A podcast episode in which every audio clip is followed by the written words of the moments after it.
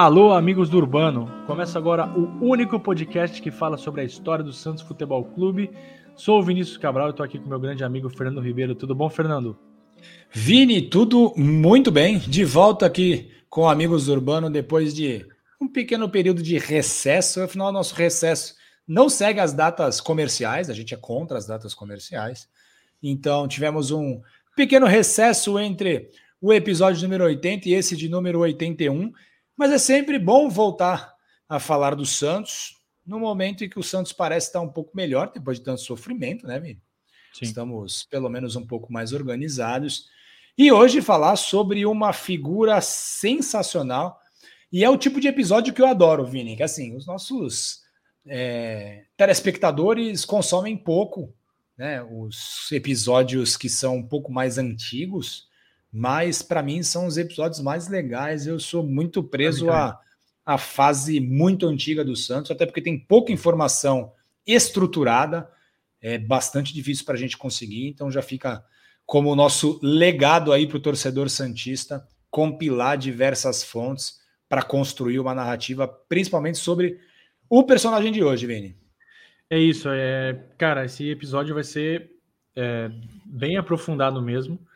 E fica, meu, como o Fernando falou, fica a dica aí para quem quer pesquisar lá no futuro, porque tem muita coisa, diria que inédita. Mas antes, Fernando, só para galera saber, é, gravamos o, na véspera de Santos e Fluminense, né? Santos ganhou 3 milhões de jogos, tá 60 anos invicto, só tá dois pontos acima da zona do Z4. Vai enfrentar o Fluminense pela centésima nona rodada do Campeonato Brasileiro. Interminável. Pelo amor de Deus. Mais que o de 2003, que foi 2004, que foi Quatro. 46 rodadas, né? Ah, impressionante, cara, impressionante. Em outros anos a gente já estaria de férias planejando 2024, mas não. Teremos que jogar contra o campeão da América precisando ganhar o jogo. Enfim, que o espírito de Raul Cabral Guedes esteja com o Marcos Leonardo, né, Fernando? Porque a gente vai falar dele, um, um cara que é pouco lembrado pelo torcedor Santista, não é meu parente, não é tão pouco, tão pouco parente de Pedro Álvares, nem do goleiro Rafael, né? Que é o Raul, e nem do Daniel Guedes, né? Também. Que é o Raul Cabral Guedes. É, primeiro de tudo, né, Fernando? Vamos agradecer os familiares do, do Raul. Você que teve, fez essa linha de frente aí, manda um salve aí pra galera. Sim, Vini, um agradecimento enorme para dona Mari, que me ajudou bastante na construção, é, nessa reconstrução, vamos dizer assim, da carreira do Raul Cabral Guedes para o torcedor Santista. E para a neta do Raul, a Clarissa, que me ajudou bastante também, né? Indicando alguns contatos. E é maravilhoso. Essa é uma das partes mais legais, Vini, quando a gente fala com um parente de ex-jogador do Santos, porque a galera tem um orgulho enorme, obviamente, né? Desse, do que esses homens fizeram pela história do Santos. Então é bem bacana a gente poder primeiro homenagear, relembrando, né? É, mostrar para a nova geração, que é um dos nossos principais motivadores a ter esse podcast, e também estabelecer contato com esse pessoal. Então, muito obrigado mesmo, principalmente a dona Maria Clarissa, que ajudaram muito, corrigiram alguns erros que estaria nesse roteiro, porque é bem legal a gente conversar com o familiar, porque as histórias orais passam né, de, de geração para geração. Sim. E a gente descobriu algumas coisas que a família não sabia, pesquisando em jornais, e é bem legal também para eles relembrarem né, um antepassado deles que foi muito importante na história do Santos e, obviamente, muito importante na história de vida deles também, né, Vini? É isso, um grande beijo para o pessoal que ajudou a gente. Também um agradecimento para a galera que apoia a gente lá no apoia.se barra amigos do Urbano. Estamos lá e assim, cara, é, a gente fez uma pausa, né, por motivos de Manuela, e, mas a gente vai continuar normal aqui o programa, ano que vem normal também, esperamos estar sempre trazer coisas novas, temos várias ideias, enfim, não vamos parar tão cedo com o projeto. Fernando, Raul nasceu em Santos no dia 26 de fevereiro de 1910, imagine como era a cidade de Santos nessa época. Filho de Benjamin Cabral Guedes e Alzira de Carvalho Guedes. O pai era ativo na alta sociedade santista e fazia parte da, da diretoria da Sociedade Musical Colonial Portuguesa. Vale lembrar que a colônia lusitana aqui em Santos era grande e representativa. Né? Os portugueses representavam mais ou menos 10% da grande é, da população total naquele início de século XX. O Raul, como era de praxe né, para muitas famílias da época, tinha muitos irmãos. Eram 10, e vamos aos nomes. Benjamin Júnior, Germano, Eurico, Armando, Doralice, Doraci, Maria de Lourdes, Doracélia, Dilceia e Jaime, que morreu ainda muito novo. Com exceção de Jaime, todos os filhos homens do, do seu Benjamin jogaram pelo Brasil Futebol Clube. Né? O Brasil Futebol Clube, que é um tradicional clube aqui de Santos. Ainda existente, ainda em atividade. Né, Existe. Né, não, e assim. Dizem que tem uma piscina muito legal, não conheço. Cara, totalmente reformulado. Joguei bola lá recentemente, tá bem legal lá. Recentemente, né? tipo, sei lá. Dona Neri, Dona, Dona Neri vota lá. Dona Neri, que é a nossa telespectadora assídua, ela vota lá. Espero não votou que... muito bem, não votou muito bem na última eleição, mas ela foi lá votar. Tudo bem, é importante é manter, fazer o exercício da cidadania. Beijo, Dona Neri. É, Armando, o Armandinho, chegou a ser profissional no Santos e jogou pelo Peixe em 38 oportunidades entre 31 e 35 e teve uma passagem em 42, fazendo oito gols com a nossa camisa. Isso, Vini. E o Raul Cabral Guedes, né, o, o, o mote do nosso episódio de hoje, ingressou no Brasil Futebol Clube aos 12 anos de idade. Foi campeão da categoria infantil logo no primeiro ano, participando do clube. Alguns companheiros dele nesse time eram Lagosta, e Lagosta, Vini, ele é irmão do Camarão e do Siriri, ou seja, um dos melhores apelidos de todos, né? O irmão do Camarão só podia ser o Lagosta. Cara, sensacional isso. A população santista era muito Pô, mais velho. criativa antigamente, né? É, cara, não, assim, nota 10, assim, para os amigos da rua que deu esse apelido para eles. Sensacional. Também fazia parte daquele time do Brasil japonês, que era irmão do Omar, ponta direito do, do, Santos na década de 20, e o Pinho, que era irmão do Cláudio Cristóvão de Pinho, que é menino da Vila, jogou nos quatro grandes do estado de São Paulo, e o Cláudio, para o Santista que não conhece, é o maior artilheiro da história do Corinthians, e para quem conhece realmente a história do Corinthians, o Cláudio é top 3 de principais jogadores da história do Corinthians. Menino da Vila, nascido aqui, depois de aposentado, continuou vivendo o Santos, o Cláudio, mas tem uma fama sensacional no Corinthians, tinha um apelido de gerente. E bom, o Raul ficou no Brasil Futebol Clube de 1922 até 1927, quando ele se filiou ao Atlas Flamengo para atuar pelo segundo quadro. E aí, Vini, na época todos os times tinham dois ou três quadros, com o primeiro quadro sendo o principal. O Raul era o atacante titular do segundo quadro, que além de enfrentar as equipes locais, atuavam contra tripulação estrangeira, Vini, dos navios que atracavam no Porto de Santos. E bom, tem uma história bem legal que é o transatlântico inglês Rougier fez uma parada em nosso porto e o Atlas aceitou uma partida amistosa contra os pais do futebol, né?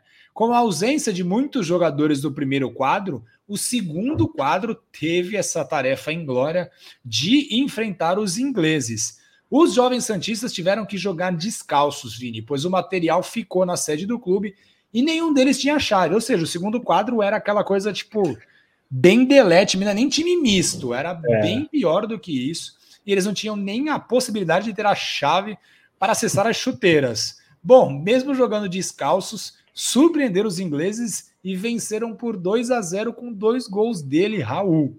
E reza a lenda, né, que esses ingleses tentaram convencer o Raul a seguir com eles para Londres, que ele trabalharia como ajudante de convés e seria atacante do time nas horas vagas, Vini. É como Aí se você eu... fosse, é isso, trabalhar no navio dessas novas novas armadoras aí de turismo e é, enquanto isso jogam futebol aqui ali. Cruzeiro do Ney. Eu, eu, eu jogava descalço, hein? Quando eu jogava bola, quando eu tinha coluna, eu jogava descalço nas ruas, nas quadras, nas praias. Então, pode ser que eu tenha herdado isso do grande Raul. É, as boas atuações do Raul valeram, é, custaram, né? Valeram para ele o ingresso no primeiro quadro do Atlas. Ou seja, começou a jogar bem no Expressinho, foi para o time A. Menos de um ano depois de sair, voltou ao Brasil, né? O seu clube de coração, o Brasil Clube, né? Lá Isso. atuavam seus irmãos, inclusive lá atuavam seus irmãos. Na sua volta, no ano de 1928, sagrou-se campeão Santista, vencendo o Botafogo na final, disputada no campo do Espanha, no Macuco, que é o Jabuca, né? O grande Jabaquara. O Brasil jogou com. Cara, um goleiro com esse nome não toma gol, cara. Ele te garante. Fugoso no gol. Ciro e Ari Fernandes, fechando ali a zaga. Rochinha, Carlos Alberto e Matos, fazendo a linha média. na frente japonês, devia ser um ponta daqueles, hein? Devia ser um pontinha Sim. muito do driblador. Kamikaze, cara. ponta kamikaze. Álvaro, Euclides, Raul e Germano. É, o Raul ficou no Brasil de 28 a 32 quando resolveu, sa resolveu sair. No final de 31, talvez até por indicação do Araquém, ele fez um teste no São Paulo. O interesse do, do, do time da capital paulista fez com que o Santos se apressasse. Pediu para o Armandinho, o irmão do Raul, e atleta do Peixe, convencer a desistir de, de convencê-lo a desistir de jogar na capital e se filiar ao Santos. A gente está falando de uma época de amadorismo do futebol. A camisa 9 estava vaga com a saída do feitiço, do grande feitiço, e o Raul aproveitou a chance. Era a maneira ideal de jogar na primeira divisão e continuar morando aqui na cidade de Santos. Raul, aí com razão, eu vou concordar com, com, com o Raul. Ele era muito afeito à vida noturna, né? Uma época que a cidade era muito menos populosa, ele estava sempre no centro, que era o bairro de maior importância naqueles tempos. Quase sempre estava de chapéu e traje social, social completo, paletó, camisa social e gravata, né? Que é o famoso terno. Boêmio, adorava passar noites ao lado das agradáveis companhias femininas. Por isso não tinha uma boa fama pelas mães de família. Sua marca registrada era o perfume. Por onde passava, notava-se o aroma das mais finas fragrâncias francesas. Aí já não, aí acho que eu não sou parente dele, cara. Perfume é um bagulho que me dá um incômodo muito grande. Sou riniteiro, sou time rinite. Então, perfume para mim tem que ser bem leve, cara. E tal qual um ser humano normal, Raul não gostava de dirigir, né? E quase sempre se locomovia de carona ou de táxi. Atitude das mais corretas, porque dirigir em Santos deve ser horrível desde a década de 30. Faz muito bem o grande Raul de pegar sua caroninha ou de pegar um Uber, né? Não era Sim. Uber, mas era o táxi ali. Yeah, e para centro, que o centro de Santos hoje, para galera que não é daqui de Santos, ele é um centro comercial, mas ele tem uma parte também onde tem as o fervo, né? Sim, antigamente hoje, o fervo era até maior, né? Sim, sim. E aí eu, eu fui algumas vezes lá naquele, no fervo da, da, do centro de Santos, na minha época gloriosa. Agora não mais, sou um senhor casado, pai de família. Já bastante conhecido nas hordas sociais da cidade, o Raul ficou ainda mais famoso ao chegar para jogar pelo Peixe. Em tempos de profissionalismo marrom, né, a proposta para mudar de clube foi bastante simples. Era só ele se filiar sócio do Santos e ele ganharia um emprego na casa exportadora de café de Vidal Sion, uma das maiores da cidade, Vidal Sion, que era ligado à diretoria do Santos. Jogava-se por amor à camisa nessa época, obviamente, mas não podemos esquecer que o dinheiro era a principal motivação de muitos dos atletas que jogavam futebol. A escolha por ser jogador contrariou a vontade dos pais, porque os pais do Raul queriam que ele se formasse engenheiro. Vini, já pensou perder um belo de um 9 para fazer prédios e casas, Vini? Não, não dá, né, cara? Tem muito. Não, não, ainda bem que o Raul preferiu ficar com a camisa 9 do Peixe, cara. Que ele teve importância gigantesca na nossa história. É, camisa 9 naquelas, né, Vini? Porque ele na camisa. É, não tinha camisa, né? não tinha números, né? É, exatamente. Fictício, camisa 9 fictícia.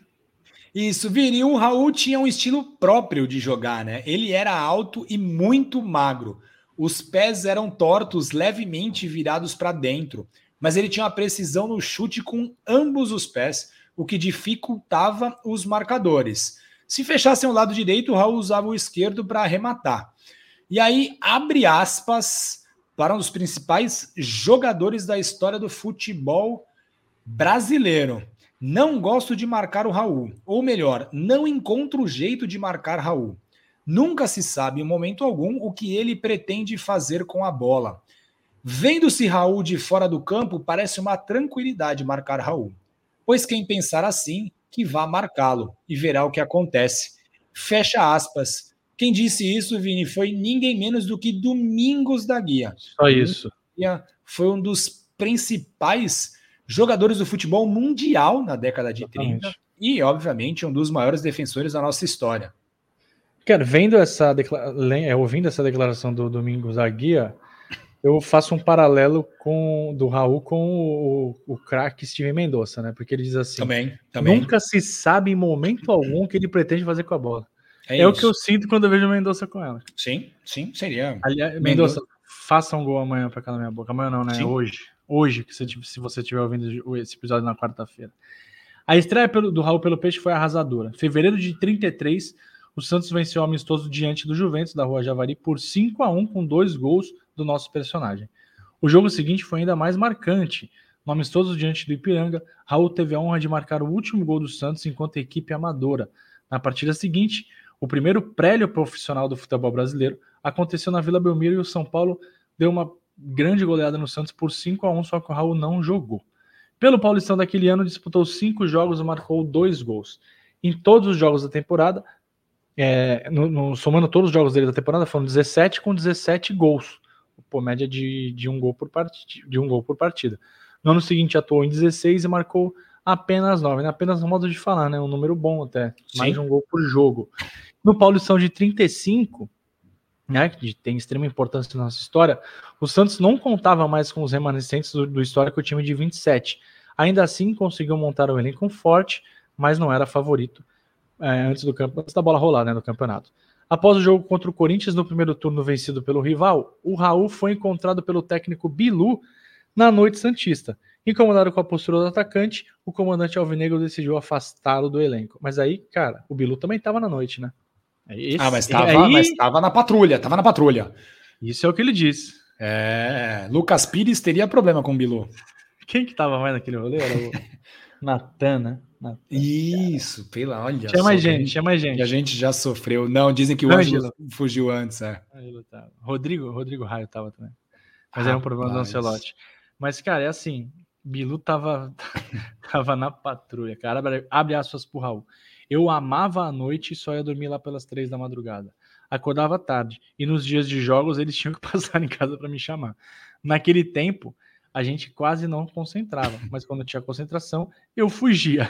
Disse ao jornal Cidade de Santos em novembro de 85, 50 anos após o título paulista. Pô, sensacional. Sinceridade Pô. é o nível é, máximo. É, com certeza.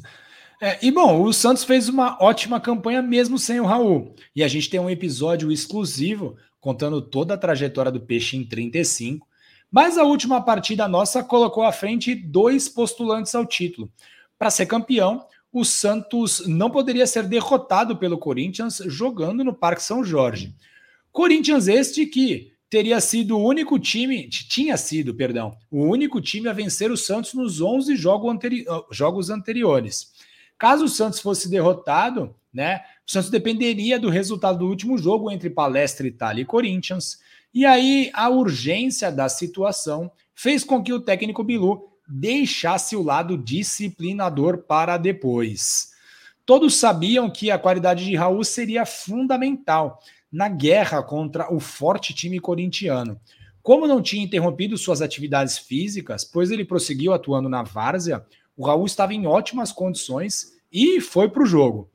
Com o que tinha de melhor à sua disposição, o Bilu mandou a campo naquela maravilhosa tarde de 19... 17 de novembro de 1935.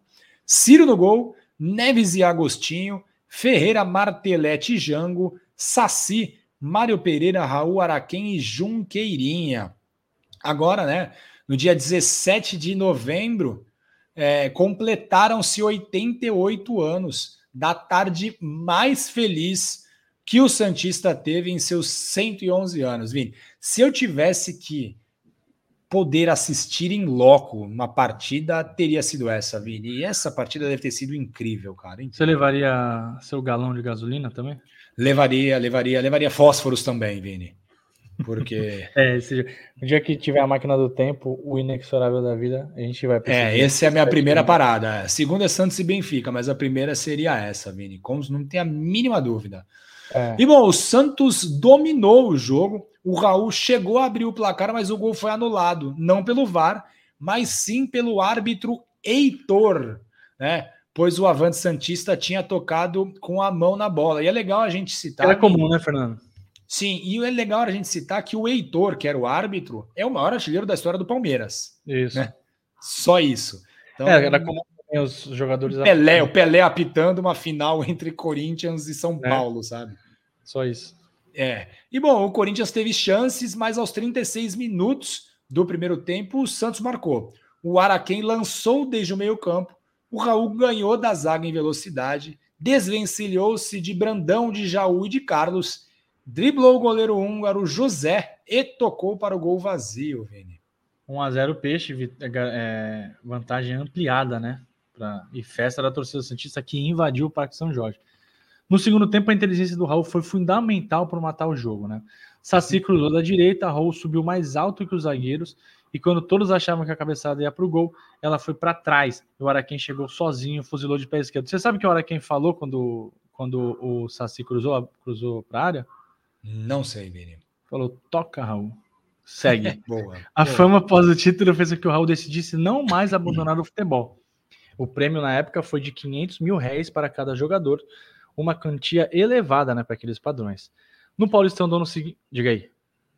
Não. Você vai falar alguma coisa? Não, foi não, não, no, no, Paulistão de, no Paulistão de 36, o Santos não conseguiu defender o título, mas o Raul foi muito bem, marcou 11 vezes em 7 oportunidades.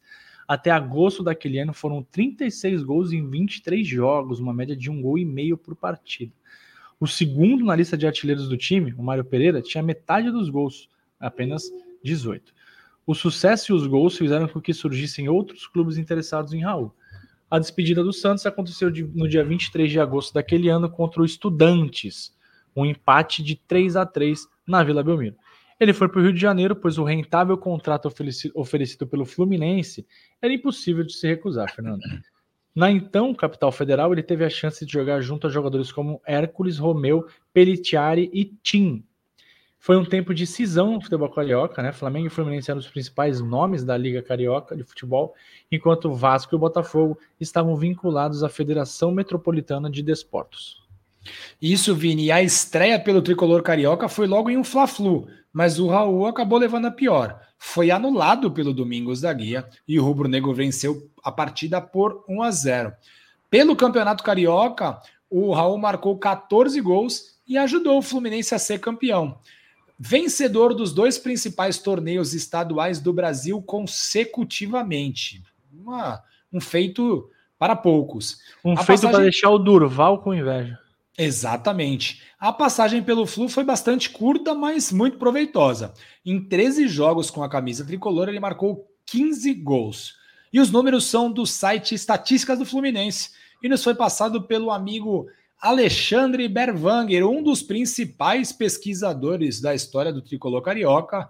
Alexandre, muito obrigado e parabéns pelo título parabéns. da Libertadores. Alexandre, que é um parceiro que Vai sempre tá ajuda a gente, isso muito ativo no Twitter, é um cara bem legal. E sempre Sim. que a gente precisa de estatística do Flu, ele sempre está lá para nos ajudar. Nos ajudou também na biografia do Coringa Lima, né?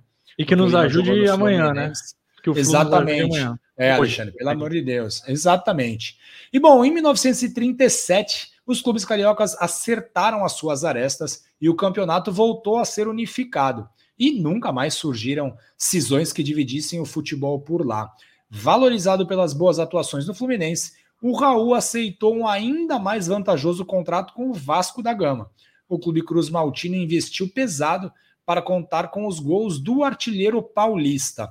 Atuando pelo Vasco, o Raul ganhou muitos prêmios pelas boas performances. Fora de campo, a vida era ainda mais agitada. Frequentava o cassino da Urca, as festas no salão assírio do Teatro Municipal e as escolas de dança da Avenida Rio Branco. Apesar de não ter sido campeão pelo Vasco, a passagem de Raul foi marcante. Marcou 15 gols em 19 jogos. E lá, Vini, ele teve a oportunidade de jogar junto ao Feitiço, formando a dupla que o torcedor Santista queria muito ter assistido aqui na Vila, né? Pô, imagina. E o pessoal do perfil Estude Vasco no Twitter, que é um dos perfis mais legais sobre a história de um clube brasileiro, nos ajudou com esses números e com uma passagem bacana enquanto o Raul teve lá no, no, no, no Vasco da Gama.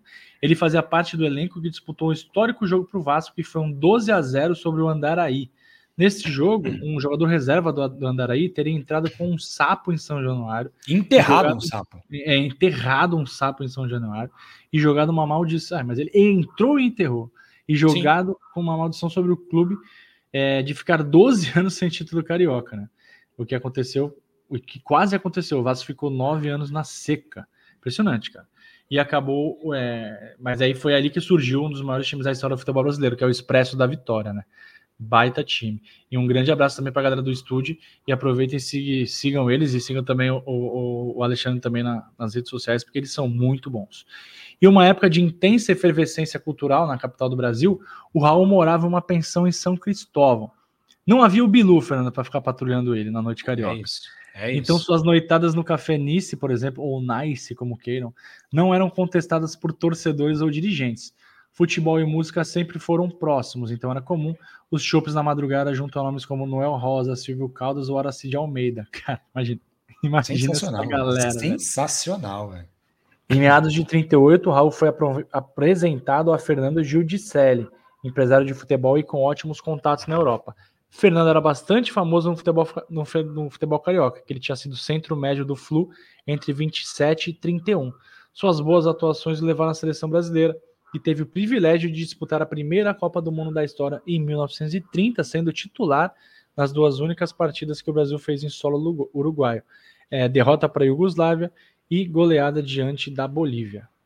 Isso, Vini. As cifras oferecidas pelo Fernando Giudicelli eram irrecusáveis. Moradia em Paris, contrato com o clube local e alto salário.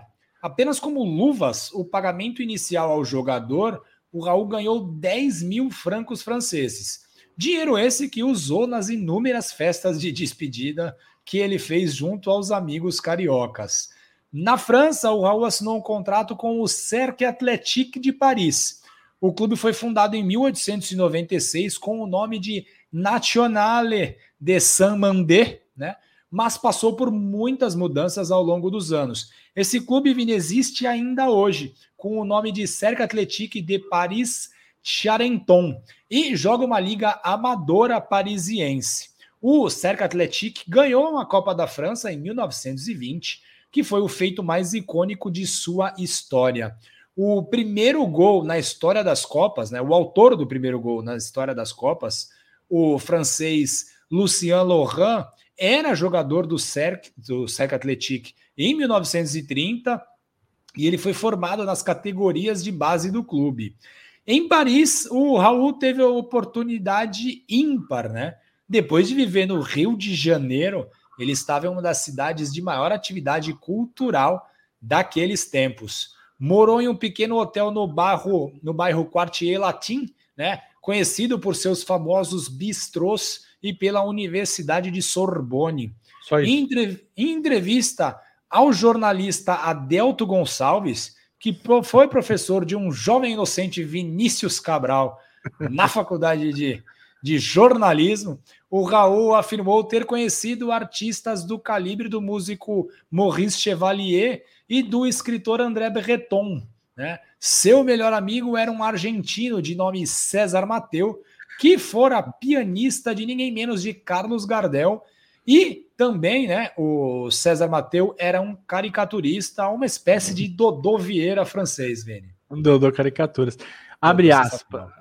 É, abre aspas para ele. O jogo aqui é violento, porém fácil para um atacante ligeiro. Teleco e Chiquinho, forwards rápidos, forwards atacantes rápidos, fariam sucesso na França disse o Raul em carta a amigos santistas, publicada em alguns jornais. Imagina, cara, as cartas publicadas em jornais. Existem pouco registro, poucos registros da, da atuação de Raul lá na França. Não encontramos quantas partidas ele jogou pelo Cercle Athletic e quantos gols marcou por lá, mas eu chuto que ele marcou mais de um gol por jogo, que era quase sempre assim, né? Apesar do ambiente maravilhoso, Raul não pôde permanecer na França. O primeiro contrato firmado se encerrou em novembro de 38 e para assinar um novo seria necessário naturalizar-se francês. A oferta do Cercle Athletic era pesada, salário de 35 mil francos. Porém, a naturalização faria com que Raul tivesse que prestar dois anos de serviços militares obrigatórios. E aí vale lembrar que os ventos da destruição já ecoavam pela Europa e a Alemanha nazista já inspirava medo nos países vizinhos. A gente está falando das guerras, da Segunda Guerra Mundial mais especificamente. Ao aceitar os milhares de francos franceses, Raul aceitaria também participar de uma eventual guerra em defesa da França. Em vez de, de ser comandado por um técnico, seria com, com, comandado pelo. Nome, porra, me fugiu o nome daquele anão desgraçado, cara. Napoleão? Sim. Napoleão Bonaparte? É isso, imagina? Enfim, o exército francês já se organizava para um eventual combate contra as forças alemãs, o que aconteceu, pouco menos de dois anos depois. No final de 38, Paris já sentia esses efeitos né, da corrida armamentista na Europa. A Alemanha já tinha dado início ao seu plano expansionista com a anexação do território da Áustria. Isso, Vini. Ainda na capital francesa, o Raul acompanhou de perto os eventos dramáticos, né? Muitas partidas foram canceladas, algumas atividades culturais foram paralisadas. Em dado momento, ele evitava sair do hotel, nem mesmo para assistir e apostar em corridas de cavalos ou cachorros, que era um de seus hobbies favoritos. Assustado com o que o destino podia reservar, o Raul apelou ao embaixador brasileiro em Paris, né, o Souza Dantas, e conseguiu um lugar no navio Siqueira Campos. O embaixador conseguiu um passaporte verdadeiro para o Raul, salvando a vida dele. O navio partiu do porto de Le Havre, né? E aqui, Vini, é bom a gente lembrar que não está aparecendo aqui é, o Raul Cabral, quando ele foi jogar na França, ele foi com um passaporte falsificado. Na verdade, o nosso amigo Fernando Giudicelli conseguiu para ele isso, um passaporte falsificado, e aí o nome dele se transformou Raul Sandro, né? E ele entrou na França com esse passaporte. Quando ele quis deixar a França, ele teve bastante dificuldade, né? Bastante dificuldade mesmo. Porque ele estava com um passaporte com como se ele tivesse a nacionalidade francesa, que ele fosse descendente de franceses. E isso causou um grande problema para ele, né, para o Raul, quando ele chegou aqui no Brasil, porque ele chegou com um passaporte falsificado, uh, saiu com passaporte falsificado, chegou com um passaporte novo que o embaixador conseguiu para ele, e o Raul foi preso quando chegou aqui no Porto de Santos para poder explicar tudo o que aconteceu, é. porque que ele foi para a França com um nome diferente, né?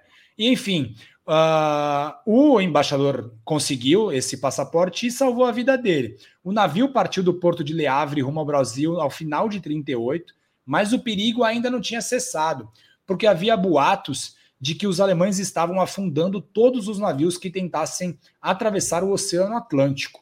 O Raul chegou ao litoral paulista são e salvo, assim como todos os demais passageiros desta viagem. Quatro anos depois, esse navio Siqueira Campos foi realmente alvo de nazistas, Vini.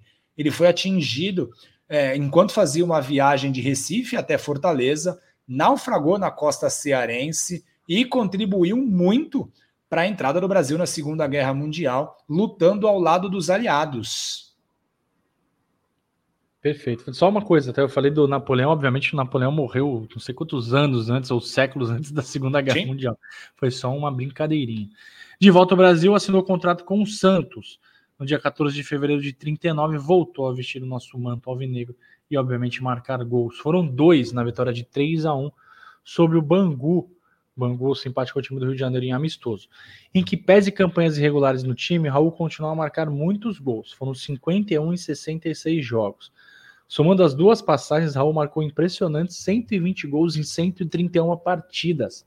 É o 15 jogador que mais marcou com a camisa Santista, à frente de nomes como Robinho, Serginho Chulapa, João Paulo Juari, Ricardo Oliveira e Steven Mendonça, ainda Julio Furt, Julio Furt vai Sim. passar em breve, né? É, e fala-se muito dos artilheiros da era da pós-era Pelé, né? Mas antes de Pelé jogar pelo Santos, Raul era o sexto maior artilheiro. Legal esse recorte, né? Mas a gente fala muito, né? Pós-Pelé, mas e o pré-Pelé, como é que era? Ele ficou atrás apenas de Feitiço, quem? Camarão, Antoninho e Odair.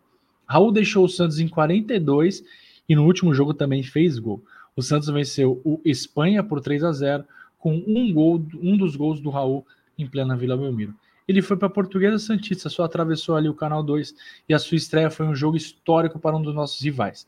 Debutou na última partida do Palestra Itália, que mudou o nome para Palmeiras por conta dos desdobramentos da Segunda Guerra Mundial. Olha a guerra de novo aqui no episódio. O mesmo ocorreu com Espanha, que virou Jabaquara, que é Jabaquara até hoje, assim como o Palmeiras. Em 43, assumiu como treinador da Briosa, a pedido do irmão Armandinho, que na época era diretor do clube. Ficou apenas três jogos. No ano seguinte, 44, foi trabalhar no interior de São Paulo sempre com café. Atendeu o pedido de amigos e disputou algumas partidas pelo Bandeirante de Birigui. Isso, em 1947 ele tenta novamente a vida como técnico, desta vez pelo Barretos. Vai mal e retorna a Santos após essa experiência negativa. Aposentado do futebol, ele prosseguiu a trabalhar com o café como corretor. Era figura presente no centro da cidade e em meio aos negociantes do produto. Não quis mudar o estilo de vida que levava nos tempos de jogador e teve depois que vender muitas propriedades nessa época. Na década de 80, ele dizia não se arrepender do dinheiro desperdiçado na noite e afirmou que faria tudo de novo se possível fosse. Em 15 de dezembro de 1949, ele deu fim à vida de solteiro. Casou-se com Marina Fernandes Araújo, que foi sua esposa até o final da sua vida. Da união vieram suas filhas Mara e Mary, né? Por intermédio da neta Clarissa, a gente conseguiu o contato da dona Mária, filha do Raul, e obrigado mesmo pela atenção que vocês dispenderam conosco.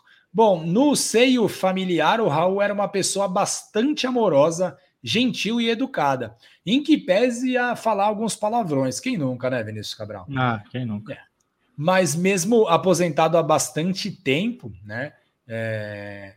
Ele tinha o costume de assistir futebol, tinha o costume de ligar a TV e o rádio ao mesmo tempo. E é, quem pegou isso. o Elge do, quem pegou o auge de Edson Calegaras na Rádio Cultura de Santos certamente fez isso em um jogo do Santos, né? E bom, no final da vida, mesmo com dificuldades para enxergar, ainda assim o Raul acompanhava de perto as partidas de futebol, além de ter sido um fabuloso futebolista, ele gostava muito do esporte, gostava de acompanhar também o que acontecia. Legal que o Raul teve a oportunidade de acompanhar de perto o crescimento dos seus seis netos, né? e era bastante comum a criançada ir na casa do Raul para brincar todos juntos. E aos 78 anos, o grande Raul Cabral Guedes faleceu às 15 horas do dia 20 de abril de 1988, no Hospital Santista Casa de Saúde, Vini. Que pertinho. É, cara, que história sensacional. Que personagem rico, né? Personagens como esse que ajudaram a construir a nossa não só a nossa história, como a história do futebol brasileiro, cara. Ele é um, um produto do futebol brasileiro da época, né? E, e, a gente ainda tem até hoje, cara, resquícios daquela época, né?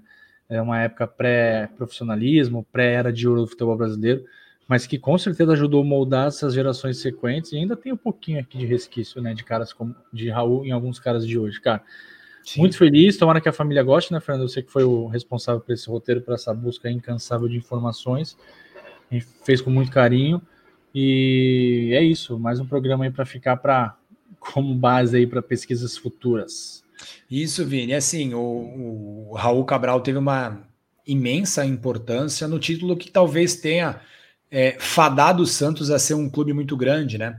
Sim. O título de 35 colocou o Santos no rol dos principais, um dos clubes grandes do estado, né, por assim Sim. dizer. Uh, a diferença talvez do Santos para outros times do interior de São Paulo tenha sido essa conquista em 35, né?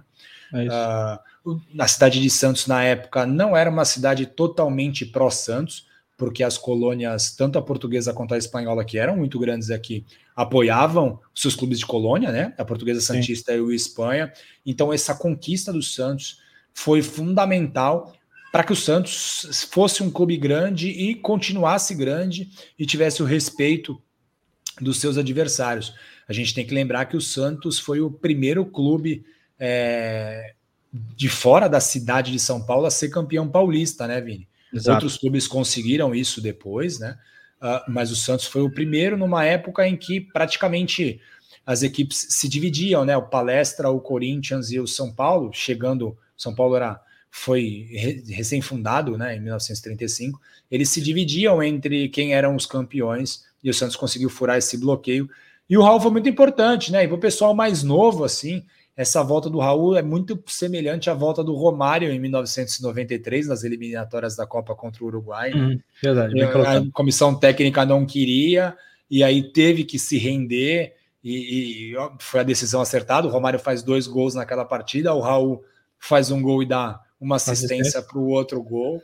E, e, essa, essa vitória do Santos contra o Corinthians talvez tenha sido uma das tardes mais primorosas é. da história do clube. Os torcedores que tiveram a oportunidade de, de, de, estar no estádio é bem legal, porque a gente encontrou registros que o técnico Lula estava, né?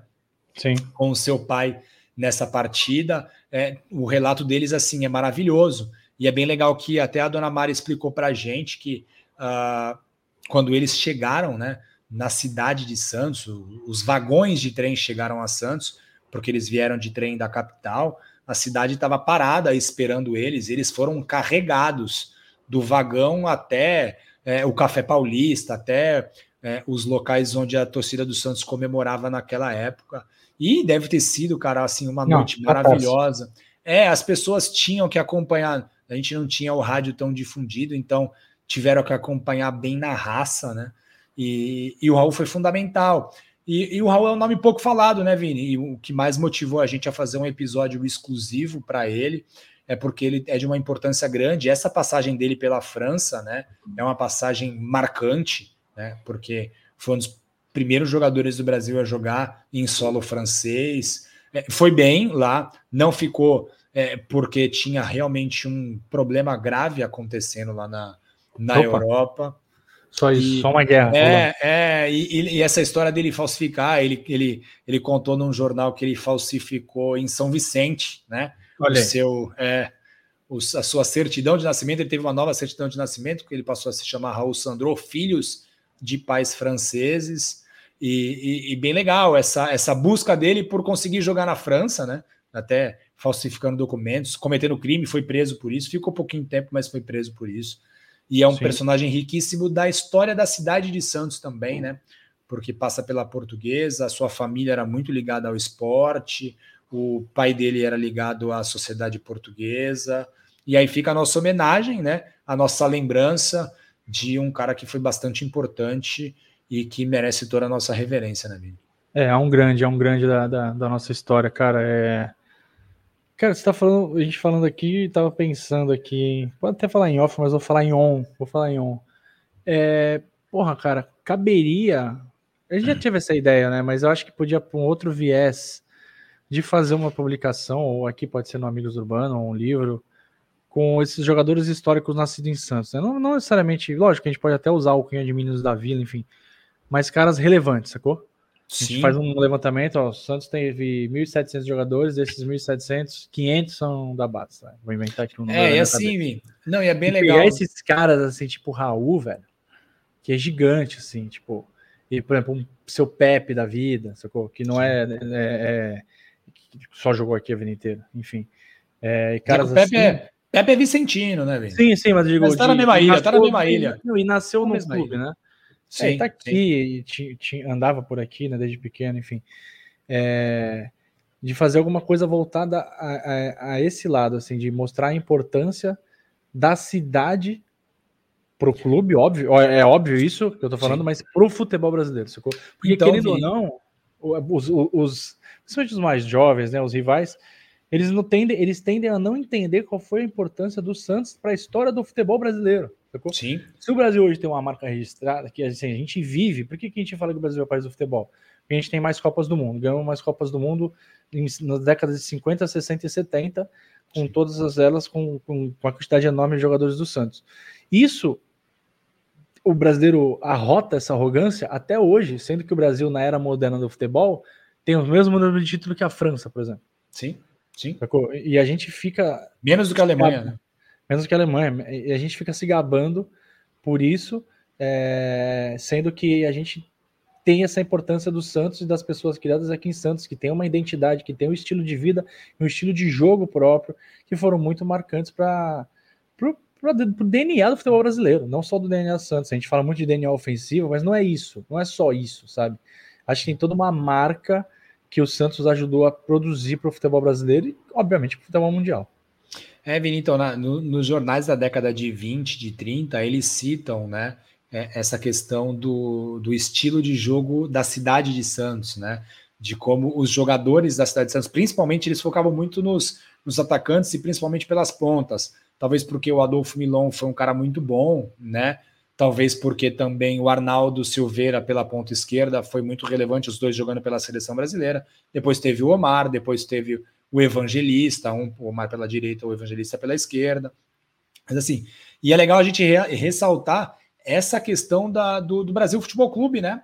Que é um clube que é pouco conhecido de quem mora fora de Santos, né? é, até porque o, o, o, Brasil Futebol Clube não tem mais atividades é, profissionais, por assim dizer, no futebol, né? Em outras modalidades, o Brasil Futebol Clube até tem uma certa relevância, mas nessa época o Brasil Futebol Clube era um dos principais rivais do Santos e um dos principais fornecedores de mão de obra do Santos, né? O Santos era basicamente o Bayern de Munique da, da cidade e o Brasil era o Borussia Dortmund. Então o cara se destacava no Brasil, o Santos ia lá e, e, e contratava, filiava, né? Mas é bem legal essa questão, porque os jornais citavam isso, de um estilo próprio da cidade de Santos. Né? O senhor está com o microfone fechado, jovem. Começou uma chuva aqui, eu até fechei é. por causa do barulho. Mas é isso. É, aprofundar um pouquinho nesse tema. De novo, agradecer a todo mundo que ajudou, né? É, o Alexandre, o pessoal do Estúdio Vasco, que aliás fez um gol, acabou de fazer um gol, Vasco da Gama, no jogo que importa muito pra gente, inclusive. E para a família do Raul, cara. Grande abraço para todo mundo, pela atenção, pelo carinho aí com o Fernando. E espero que todo mundo goste. Legal. E é assim, estamos lá, né? amigosurbano.com.br, é, arroba Amigos nas redes sociais. Espero que vocês curtam o episódio, comentem com a gente. E vamos que vamos, galera. Até a próxima. Um grande abraço em todo mundo. Valeu, pessoal. Tchau, tchau.